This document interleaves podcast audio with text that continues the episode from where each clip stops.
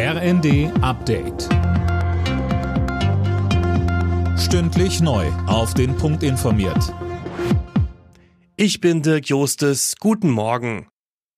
Boris Johnson ist nochmal mit einem blauen Auge davongekommen. Das parteiinterne Misstrauensvotum gegen den britischen Premierminister ist gescheitert. Mehr von Marie-Céline Roy.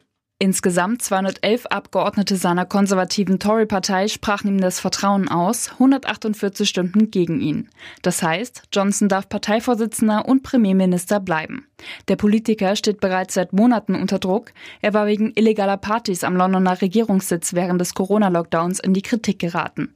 Ein Rücktritt hatte Johnson selbst zuletzt immer wieder abgelehnt. Die Personalvertretung der Deutschen Bahn hat nach dem Pfingstwochenende mit dem 9-Euro-Ticket ein kritisches Fazit gezogen. Pro Tag wurden mehr als 700 Störungen gemeldet, sagte Ralf Damde vom DB Regio Betriebsrat dem RND. Neben übervollen Zügen gab es auch Probleme mit Passagieren.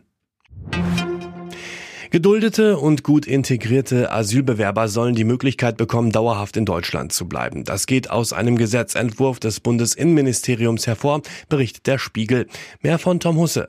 Die neue Regelung soll für Migranten gelten, die seit fünf oder mehr Jahren als Geduldete hier leben. Demnach sollen die Betroffenen erstmal eine einjährige Aufenthaltserlaubnis auf Probe bekommen. In der Zeit müssen sie dann unter anderem ihre Deutschkenntnisse unter Beweis stellen und nachweisen, dass sie ihren Lebensunterhalt sichern können. Dem Entwurf zufolge will die Bundesregierung außerdem Straftäter und Gefährder konsequenter abschieben.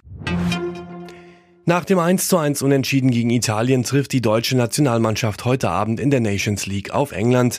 In der ausverkauften Allianz Arena in München hofft die DFB 11 auch auf die Unterstützung der Fans. Los geht's um 20.45 Uhr. Alle Nachrichten auf rnd.de